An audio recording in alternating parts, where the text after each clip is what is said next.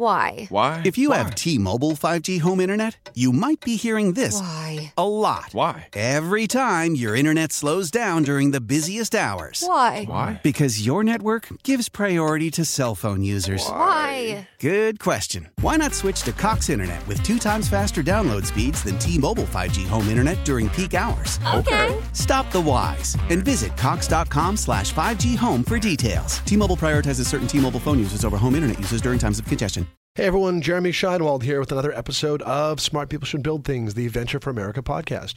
Our podcast is produced by Venture for America, a fellowship program for enterprising recent college graduates who launch their careers as entrepreneurs and thus help revitalize American cities. After five weeks of training, VFA fellows spend two years in the trenches of a startup in an emerging U.S. city where they learn how to contribute to high growth businesses. Afterwards, VFA provides the mentorship, network, and resources fellows need to become entrepreneurs. VFA has some notable successes. I'm excited about one, Mike Wilner, who launched Compass, which creates easy to build professional websites without the headaches. To learn more about Venture for America and see more fellow success stories or to support our work, you can visit ventureforamerica.org. I've been involved with VFA uh, since even before its inception. I actually worked across the uh, across the hall uh, in the same office as uh, VFA founder Andrew Yang, and when he told me about it, I jumped on board immediately. I even jumped in his arms. Andrew's a big big hugger, so we we, had, we hugged it out, uh, and uh, and I wish that VFA had been around when I graduated. Instead, I launched my own business, the Mission Driven Group. Check out our four brands at missiondrivengroup.com, and please remember to subscribe and to like our show on iTunes. If you've been listening to the show for a while, take five minutes, like it. It'll help us uh, sustain our audience. You can follow me personally at Jeremy Shinewald on uh, Twitter. I'm a low volume tweeter. Maybe that's a good thing for you. Today, our guest is Sarah Kauss, who decommoditized the water bottle, making it a high end accessory. Of all things, Sarah and I interned together at JP Morgan. I haven't seen her in 14 years. At the time, Sarah was an intern by way of Harvard Business School, that is at JP Morgan. When she graduated, she worked as a producer at Tapestry Networks and then in real estate private equity before launching Swell. As you'll hear, Swell became a phenomena. It was quickly made uh, one of, it wasn't made one of Oprah's favorite things. It was made Oprah, on Oprah's like summer hot list, I think. Um, and, uh, and it's been experiencing year over year growth of 400%. She started with, with an order of 3,000. She now sells 5 million um, bottles each year in 35 countries and growing. Uh, she has a partnership with Starbucks. Um, She's been featured in uh, as Fortune's for, one of Fortune's 40 under 40. Uh, she's Department of State Global Mentor and so much more. Um, we're so thrilled to have Sarah Kauss on the show today. But before we begin, I should say, I should ask you do you need a website? Why not do it yourself with Wix.com? No matter what business you're in, you can get your site live today. It's simple to customize. If you don't know how to code, not a problem. There's no coding needed. Most entrepreneurs will tell you that developing a good web presence is essential to getting your business off the ground and acquiring new customers. If you have a new idea or just need to upgrade your upgrade your website, check out wix.com. You can go to wix.com, that's W I X.com, and sign up for an entirely free account today. No credit card required. Go to W I X.com today. And now, here's my interview with Sarah Kauss. Welcome to Smart People Should Build Things, the Venture for America podcast. Building things can be really hard, and entrepreneurship is often portrayed in the media as the sexy, or even worse, easy career path. Through this series, we plan to pull back the curtain and tell the gritty stories of entrepreneurship. We're striving to create a relaxed environment where entrepreneurs feel free to tell their stories. This is Smart People Should Build Things, the Venture for America podcast. Sarah, thanks for uh, thanks for stopping by. Thanks for having me on the show. This is quite the coincidence. I haven't seen you in quite some time. You look identical, um, and uh, I was as I was doing my research, I was like, I know this person from somewhere. I know this person, and finally it clicked. We interned together at JP Morgan. Small world. A that long was time ago. That was like the summer of, of Enron and WorldCom and Martha Stewart and every other disaster. And I think my group at JP Morgan made it clear to me on day one. They're like, "Yeah, have a good time. We're not hiring anyone, so you know you're not going to get hired this summer. So good luck." So it was a tough summer. It was a rough summer, but we bonded. we got through it. And they say, like they say, a lot of entrepreneurship comes during down periods because people don't see another big payday coming. So maybe maybe that's where we, we both got got the uh, realized that we'd be entrepreneurs one day. We owe it all to that summer. Yeah, exactly, exactly. Um, so actually, that, that does lead me to to to, to what I think is a good first question, which is, um, you know, you did you you started your career as an entrepreneur uh, fairly deep into your career. You know, you've done these stints in audit and did some real some time in real estate. And um, I'm curious if you like had these ideas gnawing at you all this time. You're like, yeah, maybe I'll do this, maybe I'll do that, and like ideas didn't pass the the, the cut, um, didn't make the cut, uh, or you know whether it was just like boom, swell, this is it. I know it. It's love at first sight. I got to do this. I think it's a bit of both. I, I always wanted to do something entrepreneurial, but I never had the idea. I never had something I was so passionate or felt so strongly about. But I was pretty lucky when I was um, actually started my career at, at, Ernst & Young, which is now EY. Um, I was lucky enough to work with a lot of entrepreneurs, so I think I got the bug early, but I never had the idea. So, um, yeah, I think it was a little bit of both. And I, going back to audit, like I imagine you, you know, you said you worked with a lot of entrepreneurs, mm-hmm. and you're getting pretty deep into people's numbers and seeing the good and the bad and stuff like that. Like, it, was that is that for, do you still have the heart of an auditor when you're looking at your own at your own company today? Is were there a lot of lessons? I do. I drive my controller nuts. Um, but you, you, can't never really take the auditor out of out of the person. Um, but no, it was it was really great for me because I, I, sort of learned how businesses were built and you know how um, you know how sort of the the numbers really roll up to make the whole business. Um, but audit, I think, gets sort of a bad rap. I mean, you you really do get to sort of see a lot of different businesses and industries, and um, it's not the most creative career, but it is um, interesting just because you get to see so many different things. But I, I, still probably do have the heart of an auditor, unfortunately. Yeah, but which, which also might just be the, the, heart of a real operator, like someone who's really thinking holistically about, about the business. So that's a, that's a, a pro. Yeah, I'd like to think so. Yeah, I'm giving you the pro audit. Uh, Thanks. Yeah, I mean, I, am the last person who could be an auditor, but why not? why not defend it for you? So you went to HBS, and uh, you know you, have got a ton of amazing publicity out there for yourself and for Swell. Um, you told Entrepreneur Magazine, "quote When I left Harvard." I don't know that I would have had the confidence to start my own business in the way that I did now. I think I would have been more apologetic about it. I think the common view, we've had a whole bunch of HBS entrepreneurs on the show actually, um, of HBS that develops these like bold, risk-taking, you know, leaders. You know, Michael Bloomberg, who walked away from you know millions to start uh, at Salomon to start his own business. You know, the wealthiest people in the world is just an example.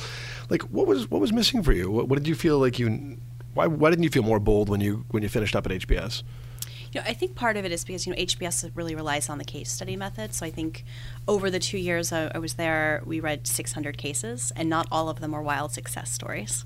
Um, I think I was humbled by the cases of the stories of the entrepreneurs that things maybe weren't a wild success. So I think I was cautious in. Um, believing that I had all of the answers and all of the ideas straight out of business school. Um, I also realized that um, you know, I graduated with a significant amount of debt and um, with some really amazing other students and friends in my class. And I, I didn't want to. Um, you know, start out the gate doing something entrepreneurial that maybe I didn't feel ready for, or maybe it wasn't going to be successful. Um, not because my friends would judge me, but maybe I would judge myself if if I didn't get it right the first time. The student debt is actually a, I mean, that's a, that's a, that's a real uh, encumbrance that uh, that prevents people from, from taking that leap. So I, I certainly understand that. Mm-hmm. So, so what changed in the seven years between HBS and Swell? Like, what made you believe that you were ready, kind of without those apologies? Um, I think I just grew up. I think I just I was a late bloomer. It took took me some time. Um, you know, I did commercial real estate for for a number of years. I did consulting for a few years. Um, I had the opportunity to really be entrepreneurial in a different setting. So I got to, um, you know, set up small businesses every time I did a different real estate project. I got to think about, um, you know, building a team, building a P&L, figuring out what I knew and I didn't know, you know, how to hire consultants, um, you know, how to get an office, how to figure things out. I was doing a lot of international projects. Um, so I think I really grew up as a business person and as a businesswoman um, in those jobs and i think i really found my my voice I, I just needed a little bit more time i think and experience before i felt ready to say okay now is the time for me to start my business and quite frankly i didn't have the idea coming out of business school either so i think i sort of needed the universe to kind of send me a sign actually maybe that's a good that's a good leaping off point give me tell me the the the uh, the founding myth or actual story. You know, starting swell. Uh, you know, and, and just give, just give us the foundation that gave you the gave you the aha moment. Sure. So I went to Boulder, University of Colorado at Boulder for undergrad. I actually have a dog named Boulder because my wife went to Boulder. Oh, that's great. I love yeah. that dog. Yeah. so cute. Um, yeah, so I went to Boulder for undergrad. I, I, can't say I was a tree hugger, but I was always a bit of an environmentalist. Um, and so I never used the plastic bottles. Everywhere I went, my my whole you know college career, all the way through you know being an auditor, business school, working in real estate, I always carried a water bottle everywhere I went. Um, but it was never something that was uh, fashionable. It never really fit my lifestyle. It, it, I would use it and then put it back away, and I wouldn't leave it out on the table like I have in front of me now. I mean, it was always just sort of something that I hid. Um, so I had sort of an idea about creating a fashionable water bottle, but thinking about myself as the consumer. Um, and then I, I happened to go hiking um, in Arizona with my mom. Uh, my mom had uh, just gotten over uh, breast cancer, and she was she was incredibly reflective about her life and she asked me these questions about you know what would you do if you could do something else? You know maybe if, if you didn't do a corporate career if you were going to start your own business like you've spoken about before in the past what would you do? And i immediately said i would i would create this fashionable water bottle company. Um, so I, I, sort of think the idea was always in the back of my mind, but I needed to really be poised the question head on to say this is definitively what I'd like to, to do with my career. And you mentioned your mom. Like your parents were small business people. Did that did that make you more or less inclined to take to take a risk? Oh, that's a good question. Probably less less inclined. I mean, I know, I know how hard my parents worked, um, but my, I think my parents were very successful as small business people. I mean, they also they achieved incredible balance. Um, they were always home for dinner, and we took vacations every year, and um, they didn't get consumed by their business. Um, but at the same time, um, I saw how how difficult it was on sort of a daily basis for them. Um, but you know, I think my parents being uh, entrepreneurs themselves, I think I was more open to taking the plunge into starting Swell because I knew they wouldn't judge me you know i think you know leaving a job with a great title and you know beautiful business card and a benefits package. I think sometimes parents can be a little concerned. Um, so I think my parents were more flexible with me because they had also taken that plunge in their lives. Yeah, I think I, I mean I, I, couldn't agree more. Like I always say that the toughest part for me in starting my own business was getting over telling my parents, uh, and they, you know, I was a could have been a banker or whatever it was. And I mean, I was. and that makes him feel comfortable. You yeah. know, like oh, I'm not worried about him because he does this thing I understand. Yeah, and yeah. it's like it's secure, and we worked hard to get him this, you know, make sure he could get this education, and and now it's like could be out the window, and will he ever get back on track if this thing falls apart? So I think that that's something that like a lot of people think that that, the, that money is the biggest obstacle, and sometimes it can be, but I think that entrepreneurs need a lot of support. Even though I think people think of us all as like gunslingers who are like, you know, it's me against the world. But I think that support network is crucial. Yeah, I finally got comfortable telling people I was starting a water bottle company, and I went to an HBS wedding, and one of my really good friends heard me introducing myself to a stranger. Oh, I'm Sarah. I'm starting this water bottle company, and she jumped in the conversation and said but she used to have a really important job. Oh. She felt the need. She felt the need to tell a stranger that I was a I was a good person because I used to be a vice president somewhere. And it just it's funny that you don't always have that support exactly when you need it. Right. She was well-meaning yeah. and well-meaning and saying that. She has a really big heart. She's yeah. a good friend, but she just didn't want another person to think I was this flaky person. Yeah. Yeah. I think I'm going to ask questions around that because I, I, know more. I know some people who had, who had that experience as well, and even, even me. I felt a little apologetic for a while. Yeah. I remember one of my one of my when I started my business. I think one of my parents' friends kind of like they kept saying to me like, "Are you still doing that thing?" Yeah. I was like yeah, yeah or, like or I've got six employees time? at the yeah. time or whatever it was. It's like, yeah, you're you doing it full time? Yeah. yeah, it's like you know now I've got like 50 people on staff, and, and I'm like, you know, the the middle child in me wants to call and be like, ah, you know, I, I am okay. Yeah. Um, yeah, that, that's that's interesting. Um, the role that ego played, and then I mean, similarly, you, you, talked about how your grandfather used to joke around. I read this. Your your grandfather used to joke around, joke around that, that like, why don't you sell the water in the bottles? He never understood, and God bless him. I wish he was still alive because he would. I wish I could show him, you know, one of our, you know. The, article in Fortune magazine or you know something to say, look, we made it. Um, but he he always just thought if you put water in the bottle that people would buy them. He just never really got the whole reusable bottle thing. But but funny enough, um, my my uh, my grandmother now has purchased one because everyone in her bridge club has a swell bottle. So she went That's to the store awesome. and bought one, and I thought, you know, you you have a cupboard of them at home, but um, but it's, it's very sweet. So I think I think he'd get it now, but at the time he just it went right over his head. That is very sweet. Yeah. Um, so, so like I think Give me, tell me I'm getting this wrong, but you kind of started with a little. How long did it take you between between having this epiphany and actually, you know, being in business? I guess sourcing the product, selling it online. I would say it took probably six six to nine months. We had you know first proto samples in about six months, and then another three months or so, you know, setting up the website and and actually shipping out the product. And did you have like one foot in the business, or was it was it two feet in the business from the start? It was two feet from the start. I I tend to throw myself into things hundred percent, and I realized that I couldn't be doing that at my corporate job, and then also give what I needed to to swell. So I I thought I would just take six months off and start this business and see if it was successful or not, and then either go back to real estate or stay with Swell. But you know, six months in, I still hadn't sold anything, so I really needed to hmm. commit to staying a little longer. Yeah.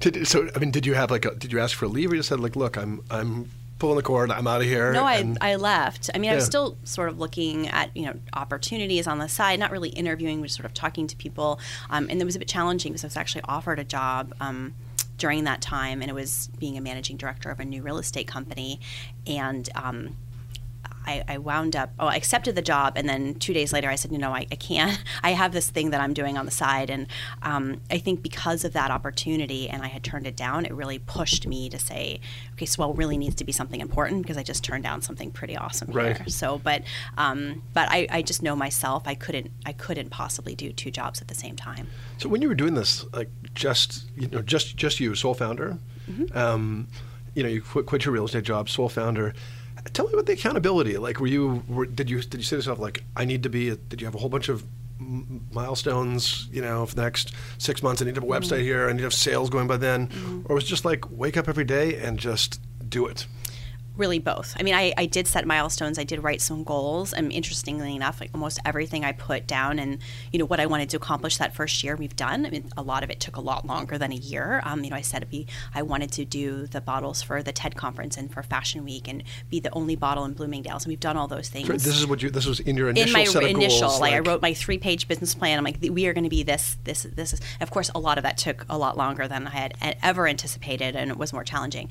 Um, but I never said, um, you, you, know, I ordered 3,000 bottles the first year. You know, last year we sold 5 million bottles, 3,000 bottles, because that was the factory minimum. And I, that's how many would fit in my apartment. And I put them under my kitchen table and I hid them with a, you know, a beautiful tablecloth so I could still have people over and it didn't look like inventory. So I, yes, I had a goal of selling those 3,000 bottles so I could order more, but I didn't make myself crazy and saying, you know, I need to be a millionaire this year or something like that. I just, right. um, it, because I didn't, um, I didn't raise money. I didn't have someone sort of breathing down my neck that I had to hit certain milestones. But in my own mind, I thought if this isn't successful, then I really should be doing something else with my time. I hope everyone who was listening just heard me go breathless on that one where you said it went from 3,000 to 5 million. I went like, whoa, or something like that. I mean, that, that, that is incredible. Um, I, I, don't know what to say. So you, so, so you, and, and so you, you, you started with, you started as a bootstrapper and you had maybe you're still a bootstrapper. Um, you are still a bootstrapper from, from the nod of your head yeah. that people can't can't see. Um, so you start with like thirty thousand dollars. Is mm-hmm. that what did the thirty thousand dollars get you? So inventory, you know, I basically had to set up um, a factory and molds and figuring out the manufacturing line um, and buy the first inventory. But I also had to um, set up a website. Uh, so I worked with sort of a, a, branding agency that helped me set up the website. You know, box box of business cards, you know, some press kits. Um, I was pretty pretty scrappy, and I didn't hire anyone um, for the first couple of years, so I didn't have to you know pay myself a salary. So um, I really only invested in what I had to. So you didn't say you didn't hire anyone for the first couple of years. It was just you, mm-hmm. the site, manufacturing outsourced, mm-hmm. and till until like how many I don't know if you can share this, but I mean how many how many bottles are you selling when you finally when you finally hire your first person? Um, oh, that's a good question. So I hired my first person I think two years two years in, and uh, she's still with us today. She's our director of marketing, partnerships, and uh, public relations. She really wore a lot of hats, but she was her first job right out of college. So she's really grown with the business, and we've grown with her. Um, and now we're We're up to maybe 45 employees in New York. Right. Um, but you know, in those early days, um, the type of stores that we were in, it was it was manageable to, for me to do it myself. So right. the first year, I went to 17 trade shows. You know, stood in a booth, talked about the product. Um, it was pretty much staying with you know business school friends on their couches. Um, you know, come back home at night and then enter all the orders um, charge the credit cards. I was doing um, customer service for the e-com for the, the dot com. So um, and then you know get up the next morning and go to the next trade show. So the first year was it was manageable because the types of stores we were in were just sort of boutiques you know specialty one-off mom and pop stores. It wasn't it, it wasn't as challenging as you know working with big box stores I, I think you, you have a lot of accolades in your career, but I'm going to give you like I think you're the scrappiest entrepreneur we've, we've had we've had on the show. That's amazing. Like you were sleeping because I mean so much of the show is dedicated to like debunking the myths of entrepreneurship, and here you are, you know, a couple years in or whatever, you know, a year and a half in, whatever it was, your your product has become a success, and you're still like sleeping on people's couches, doing all the you know customer service Yeah. yourself, sales one to one. I mean, I, it's it's that's amazing. Was there any? Was, is there a story of deprivation here? Like I'm always curious about the things that people like when I started my, my business, I, I mean, it was a different world. Like it wasn't a smartphone world, but I actually cut off my cell phone um, because I was like, I'm going to have my office phone and I'll be there all the time. I don't need the extra expense of a cell phone. And I like reduced my personal rent. And like I was the same thing as you. I, I was a bootstrapper and I mm-hmm. kind of it's like every single personal expense I can I can reduce mm-hmm. is you know is more money that I can leave in the business and do mm-hmm. fun things and interesting things with. So I'm curious if you had any like what some of the what some of the personal sacrifices you made were. well i mean aside from you know putting your own money in the company. New York apartments aren't huge, so I think the biggest uh, uh, sacrifice was probably just space. You know, until until I had that first employee, uh, we didn't. I didn't have an office, so it was a lot of, you know, sort of giving up space more than anything else. I'm, I'm not really a big spender or shopper, but you know, doing a consumer products company that's inventory based is, um, you know, we were cash flow positive from the beginning. Um, and you know we do have healthy margins, and you know our, our customers did buy and, and appreciate the product, so I was lucky there. But I always had to continue to invest in inventory as we grew, and you know, buying inventory from China and storing it, selling it, and then collecting on it. There's always a bit of a, a cycle there, Right. especially in in as we grow really fast. You had to keep buying more and more inventory to finance the growth. So there's always been some deprivation, you know, the, the deprivation because there's never been a ton of capital in the business, which means there was never really enough left over to pay myself a salary for the mm-hmm. first few years. So. I mean, I think you just answered this, but like the thirty thousand dollars is all you need. You, you never like dipped into credit cards or went beyond that. It was you were cash flow positive from day one. That's true. Yeah. That's incredible. Um, and so, you know, we, we, we've talked about audit before from, from like a helping your business perspective, but also like, you know, not a lot about audit. We sort of joked about like, like not sort of thought of as being that entrepreneurial creative, but like, you know, then there's design, which is kind of a diametrically opposed skill. How do you design the first water bottle? I mean, was it just was it your own design? Was it was it did you bring out a bunch of uh, industrial designers? Uh, so I had a bunch of friends from business school, and we did the crazy summer Hamptons house share, where you rent a house. Uh, you know, two people sign the lease, and really 50 people stay there over the course of the summer. And you have an Excel spreadsheet that says what weekends people can come out. And so I had a really good group of friends that were working in fashion and marketing and merchandising, banking. Um, and we got together every weekend and you know every other weekend sometimes. And i i brought out my designs and my first designs for swell were in powerpoint because i didn't have any skills of you know how to use any of these um, you know 3d uh, printing program. so um, I, we, we drew the first bottles and then said you know what does this look like to you? So my focus group was really my friends.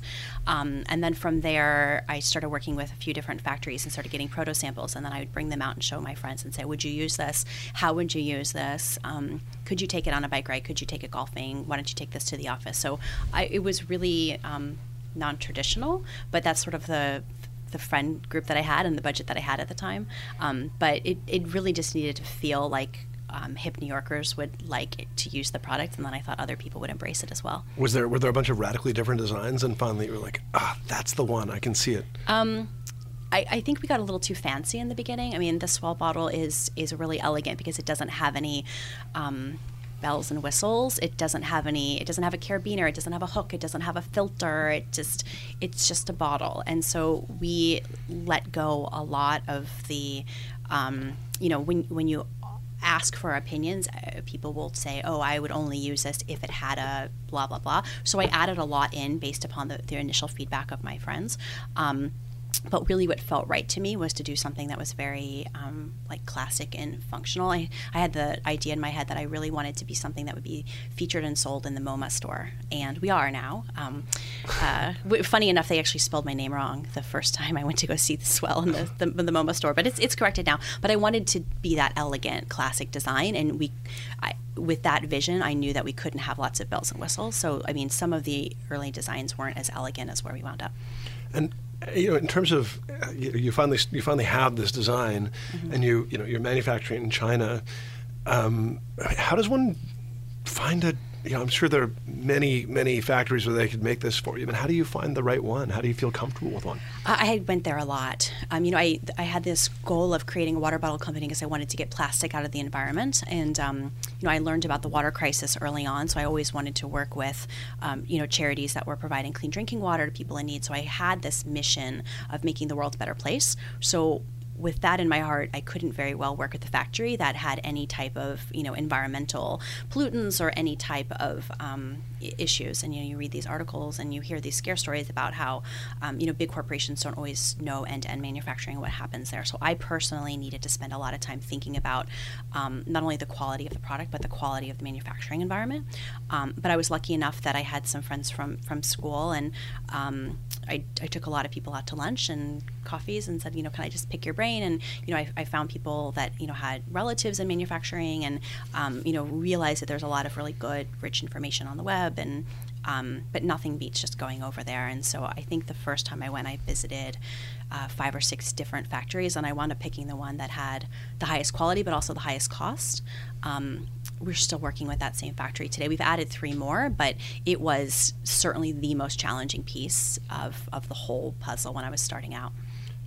And you know you're you're you're there and you get comfortable and there's like still a leap between getting comfortable and like actually making that first order of 3000 water mm-hmm. bottles. And when, when you when you made that order were you just kind of like holding your I breath I was so nervous. and, yeah. I was so nervous. It's one thing to see the proto sample. It's a completely different thing when the the bottles came. And of course they sent me you know a picture of all the cartons after they had been made. And I I thought I had worked out just how much space, 3,000. And I thought, oh my God, this, and it was already on the boat. It was on the way. And they'd sent me a picture and said, here it is, it's on the way. And I thought, oh, this is not going to fit my apartment. Um, but I was also really nervous and, and kind of excited when I opened the box the first time. Of course, you know, I lived in a doorman building in New York and I had to like sneak everything upstairs because you're not supposed to be running a business out of your apartment. But, um, but yeah, it was it was very it was very nerve wracking to get that first order delivered. And did you have any pre sales at all, or was it like okay, I got three thousand here, and let's hit the pavement? No, I had some pre sales. So I, I, launched a Facebook page, and of course, you know, it's mostly like friends and family that. Um, uh, that started to do the orders. I, I, think I took the orders about two or three months before the products actually arrived. Um, and then I, I started doing, I did all the PR myself. So I started writing to different magazines and different blogs. And, you know, I remember being very excited the first time someone made a purchase that I didn't recognize their name. Um, and I had a little box, you know, how'd you hear about us? And they'd write the name of the blog. And then I'd write to the blogger and say, thank you so much. I sold one bottle based upon, you know, you have to start somewhere. Um, but yeah, I, I did have um, I did have I think about 400 bottles I had pre-sold before uh, before they arrived. And so yeah, I mean you're talking about this like you know building this up one one to one, you know, it's kind of sales even. Um, you know, how did you know? Like, how quickly do you sell to three thousand? How, how, did you know that that swell would swell? That's a good question. I, I don't think I, I always had the confidence in my heart that it was possible. Um, uh, you know, I think we had sold through about half of the first order when I then um, had to order more, and it's kind of an interesting story. So I. Um, I sent a bottle to Oprah's magazine to the editor, and I, you know, put it in a box. Said, you know, editor Oprah, Chicago, Illinois. Put it in a box and sent it on the way. And you know, I put my breast kit in the box, and I got a call from the editor and said, hey, I just got back from a family vacation in Peru. I took this thing, loved it. It really works, and I like your story. I'd love to put it in the magazine. Send me one of every color you have. Thank God. And I only had them in blue. They only they only came in blue. That's all I had. And so I explained that to her. I said they only come in blue, and she said, "Well, that's that's great. When you have colors someday call us back because you really need colors to look great in the magazine. So at that point i had to make the decision am i going to buy the, the minimums for 3000 am i going to buy 3000 each of six new colors? And at that point i'm going to have to set up a warehouse and at that point i'm going to have to really get my stuff together. So um, I think that was sort of the the crystallizing moment of okay, somebody, but you know, somebody in the universe is potentially giving me a sign that there's there's some love for this product out there. So I I did order more. But I mean, is that a, is that a no brainer when Oprah calls you? Just you just you make those bottles, right? Well, I I did make them, but I what there was no. Um, I guess there was no guarantee that they were actually going to make it in, into the magazine, but um, a few months later we did make it in. and was it was it one of Oprah's favorite things by getting that wrong? Oh, it was one of her. Um, it was on the O list, which is Okay, her list. must-have list. Yeah, Okay. her, so it was must must-have list uh, for summer 2011. So So what does that do? I mean, uh, you know, uh, you you were aware that it was going to make the list. They told you in advance. they did. They called me and then let me know I was going to make it, so I could, you know, get ready. Um, we Did they give I- you any expectation for like for what No. to expect? Like, okay, no, no expectation at all. Um, it was it was exciting. You know, the website sales definitely we, there is an Oprah effect. Absolutely, the website sales um, were were robust, and um, the few stores we were in at the time were quite pleased. But really, more than anything, it was um, well, a couple things. My mom was very proud. This, I think she was more proud of Oprah than you know than business school. For me, I mean, this was a big deal. Um, but but more importantly, I think it was a stamp of confidence and credibility that I could then go to other stores and say, "Look, we were featured in this magazine as something you must have for Right. summer." Um, and it wasn't just you know Sarah saying Swell was great, but it was you know this authority on all things saying Swell was great. So it really did help. Um, more on the future distribution than on current sales. And I mean, I think it's like the market just telling you something. Right? The market saying like, I mean, the market is saying we want this in many different colors, Mm-hmm. and, and we really we need this. I think that's like the, the best way to just to follow the market. That's Mm-hmm. amazing. What um, when was the first time that you saw someone just a random stranger carrying your bottle, and what was your reaction?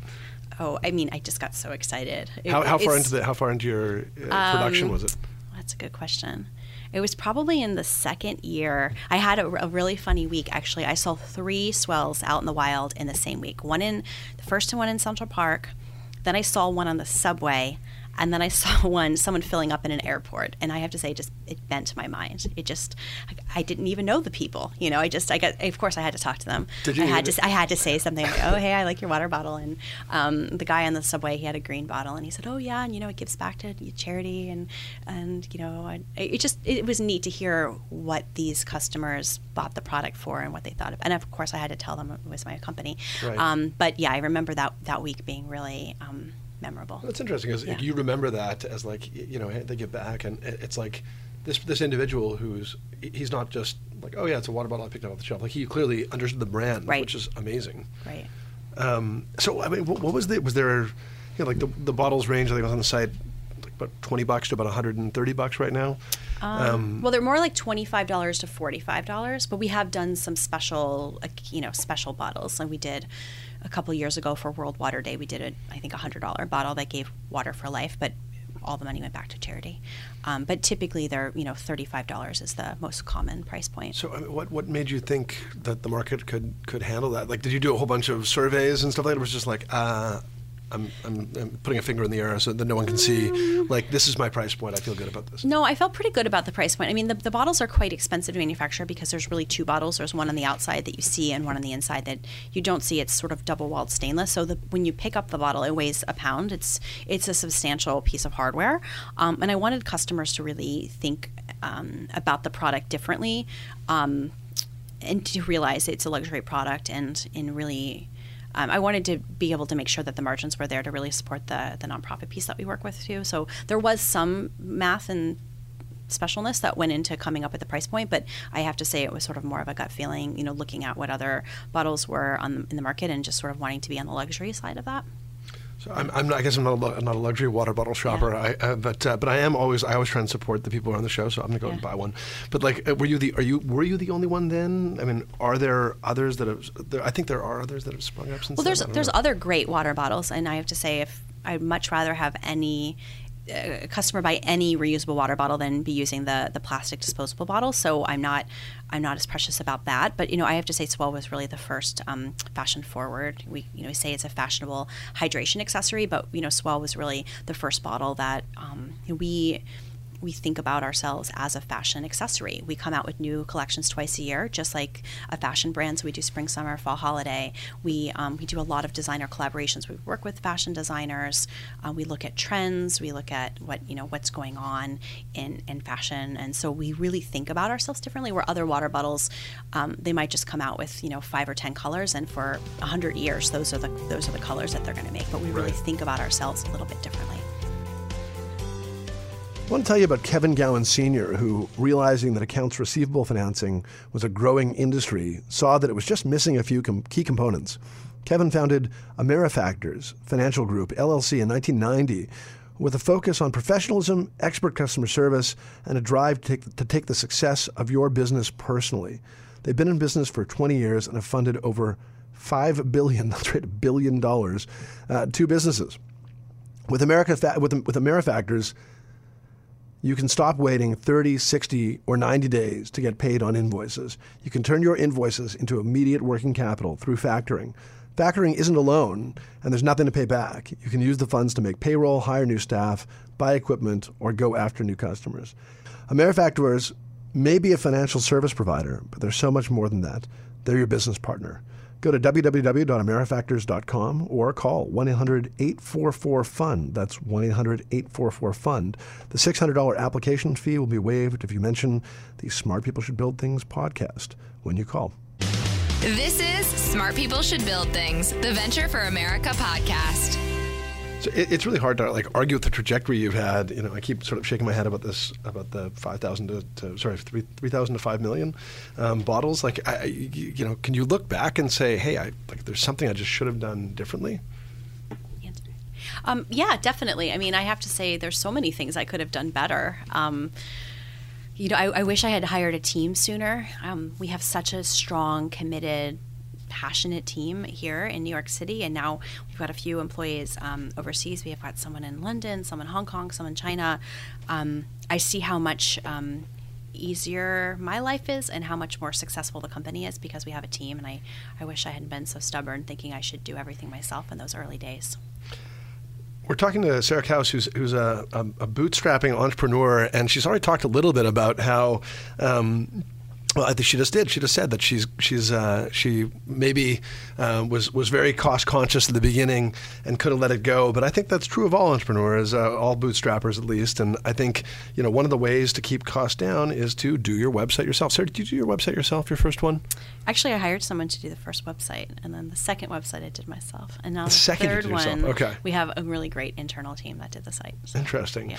So if you want to do it yourself, um, maybe consider doing it with, with Wix.com. And no matter what business you're in, you can get your site live today. It's simple to customize. Don't know how to code? No problem. There's no coding needed. Most entrepreneurs will tell you that developing good web presence is essential to get your business off the ground and acquiring new customers. If you have a new idea or just need to upgrade your website, check out Wix.com. You can go to Wix.com and sign up for an entirely free account today. No credit card required. Go to Wix.com today. Okay, so we were talking about um, about kind of you know mistakes and and and setbacks and this like amazing growth trajectory. Um, you wrote about how you I think I think I'm not sure if this was, this was in the past or now. I mean, you said you kind of offloaded some of your um, some of your responsibilities to others, but uh, um, you wrote about how you had no work life balance, uh, which I think is true of a lot of entrepreneurs. Um, but you know, is, is there clearly it's a successful business? I mean, is there any temptation at this point to say, well, you know, I could sell this thing and I could, you know, get all of my all of my life balance back at this point? You know, I I've been lucky. Lots of investors have come knocking, and they're interested. And we've got some people that are really passionate about the brand.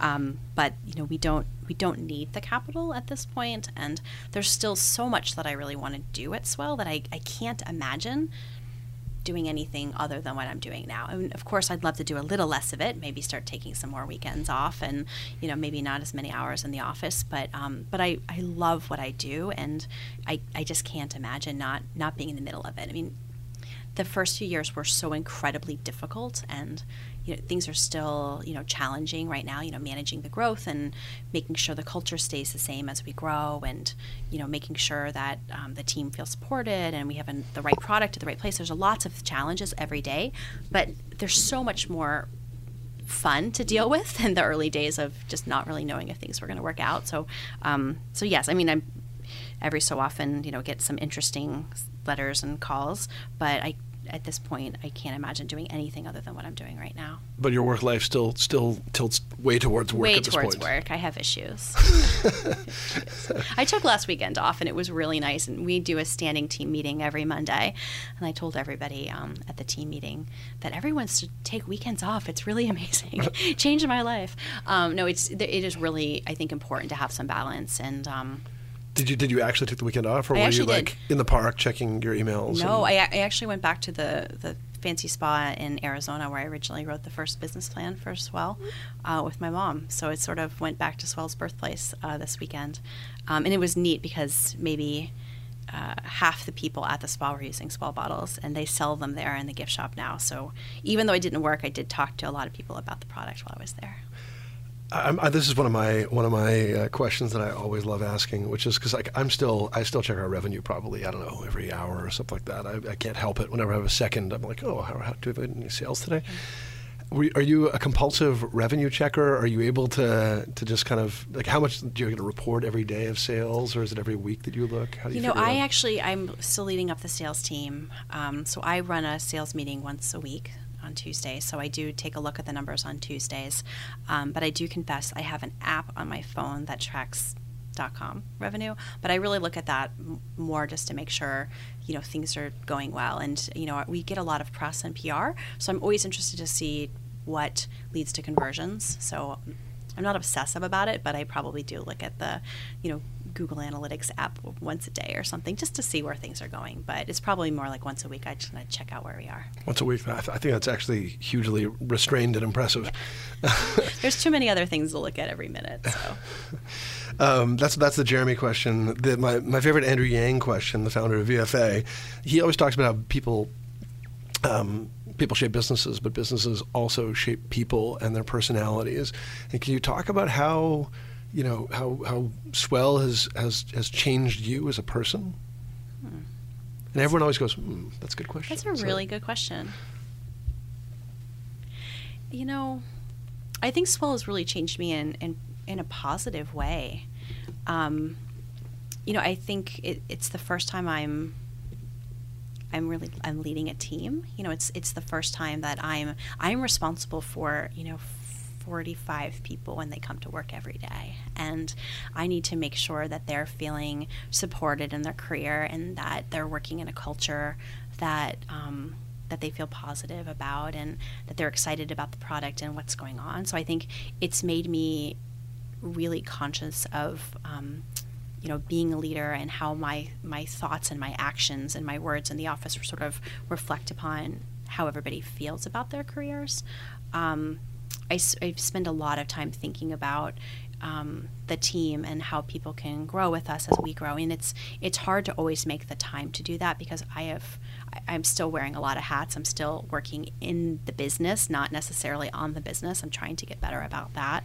Um, but I really do try to meet with as many people as much as I can um, to really think about being uh, a leader. I mean, I've always been more of a doer in all of my past careers. I've never been this leader of the company, but I, I know like even, you know, being on a podcast like this or make, you know, winning an award or going to, it means a lot to the team, even though I personally would be much happier just sitting at my desk doing emails than like going doing these things. I'm, I'm incredibly uncomfortable doing those things, but I know that it means something to the team because they feel like they're part of something else. So I really have to think about you know myself as a leader, and I think Swell has really pushed me in ways that I never thought I would be comfortable. You, you talked about about culture. I'm curious how how you created a culture, or how a culture was created. I think some of culture just creates itself. Um, but what's the culture at Swell, and how are you how are you uh, fostering it? you know, I, I really wanted to create a happy place. You know, I've, I've worked in many different types of environments, and not to say they weren't um, happy, but I wanted to create a place that people would feel excited and energized about coming to work every day. And I think I think you're right. I mean, I think the culture does sort of um, create itself in a way. And I think, you know, working in a startup that's growing really fast and it's getting lots of attention, I think that really helps create a, a positive place to work. Um, because we also have grown really fast, it's given people within the company the opportunity to wear many hats or to work on different projects. And a lot of people that have come to work at Swell have come from bigger companies that maybe they were very siloed in their career and maybe they wouldn't get to work on, you know, many different things. And I think that that really does contribute to happiness at work and um, you know, I, I try to be supportive of making sure that, you know, someone might know, yes, you're in the design team or you're in sales or you're in production, but if there are things that are going on within the company, like, you know, picking the new colors for the new collection or, um, you know, giving us insight into the types of collaborations we should do, or, you know, there's certain types of meetings that, regardless of who you are in the company, you can still get involved in. Um, and then I, I do a lot. I really try to do a lot to keep things like fun in the office. Like we do a happy hour every week. We built out a pretty cool roof deck that people can have lunch outside. Um, we do a team building event like once a quarter. Um, we have a pretty fun like fitness competition. So we do the bottles for Equinox, the sports club. So mm-hmm. I buy everybody a fitness membership at Equinox, and a lot of people go to you know spin class after work together. And people at Swell work really hard, but I wanted to create a place that they felt that could be a little bit fun too. So we talked yeah. we talked uh, a moment ago about you taking your, your foot off the gas potentially, and you said no way. Um, yeah. There's just too much to work on. So so yeah. you know I mean I don't want any, anything too proprietary, but what's left? I mean what's what what does the future hold? Oh, great question. So we actually just launched a new line of bottles um, called Sip by Swell, and they came out April 1st at Target. So Target put us in 1,800 stores on an end cap. Wow. Um, and they were nice enough to buy the product before they had seen it, but they were so excited about Swell, and we told them about Sip. Um, and so Sip by Swell is sort of a, a pretty hip little bottle for the mass market. It's um, it's $24.99, so it's a, easier price point and has really playful and fun colors, and it's more style and fashion. Um, and then after the six month exclusive with Target, we're going to start rolling that out to the mass market, and we think that SIP has the potential to be just as big as well. Um, but then in addition to SIP, we actually just last month kicked off a five year innovation roadmap of new products. So we're hearing from our customers that they love Swell, and now they love SIP, and they want to know what else we have. So we're working on a whole bunch of different ideas some are really close in and you know in the beverage space you know for you know coffee tea you know wide mouth ice cubes and then there's some that are really far out and they're they're more sort of technology types of situations but um, but it's fun because we did grow pretty slowly and pretty carefully i think we are lucky that we have a brand that now customers are looking towards to bring other products Last question. Tell us about the charitable component of it, because I mean, you're, you're, you're, that is part of the part of the brand. I mean, you, you said that the, yeah. that you know that individual, the first individual who you talked to in an airport, brought it up. Yeah. So tell us about the impact you're having there. Yeah. So actually, I went to my five-year reunion for business school, and I went to a presentation about um, climate change, and they talked about how climate change was only going to make the water crisis in the world worse. So places of drought were only going to have a harder time getting access to water. So I, w- I became obsessed with this idea, and I just read as much as I could. Um, and so ever since the beginning of Swell, we've always partnered with water charities. So we work with the U.S. Fund for UNICEF, and um, we support their TAP project here in North America, and um, we make a, a, contribution to them, and they're they're kind enough to you know let us get involved in some other activities. So instead of having a happy hour on World Water Day, we had um, a tappy hour where we actually all put down our phones, um, and for every minute you put your phone down, a bigger donation would be made to UNICEF. But we really try to bring it into the DNA of what we do at Swell, but we also educate our customers about what you know the good work that UNICEF does around water. Um, and then we work with all different types of charities throughout the year. Um, a fun one is we work with American Forest. So we have a bottle that looks like wood, but it's actually double walled stainless steel, but it looks so much like wood that we decided to partner with a, a tree charity. And every bottle we sell, American Forest plants a tree and last year they planted for Swell over 500,000 trees because wow. that's how many wood bottles we sold, which was a bit shocking. Um, they uh, they it's really fun because we get to pick where the trees go. So um, 20,000 of them went in my hometown where I went to Girl Scout camp and there was a fire. Um, but we've also uh, planted trees in um, in Mexico where the monarch butterflies do their um, their migration. Migration, thank you, whatever that word is. Um, we also did um, some elk restoration habitats in Minnesota, um, which is really fun. And then uh, every so often, like maybe four or five times during the year, we'll do a charity and really concentrate on it for a course of a month. So in October, we work with the Breast Cancer Research Foundation. Um, in November, we do No Shave Movember for, for men's cancers, and we put a mustache on a bottle, and it always sells out. And people love a mustache, uh, men and women alike. So, um, so we really try to use use the power of the brand and um, share messages with our consumers about um, you know nonprofits that we think that they want to care about, they should care about. Wow, that's what a great story. I mean, I, it's just amazing. I'm so glad that you didn't get a job at J.P. Morgan. Uh, yeah, me too. Uh, yeah, it's amazing. um, what a, thanks so much. You want to you want to throw out all the all the all the brand info, like all the the, the site, the Instagram, the Twitter, the whatever, all sure. the stuff. So if you want to find out more about Swell, it's just uh, www.swellbottle.com. If you want to check us out on you know Instagram or anywhere else, it's just at Swell Bottle. Thanks so much for being here. This was awesome. Thanks. It's been fun.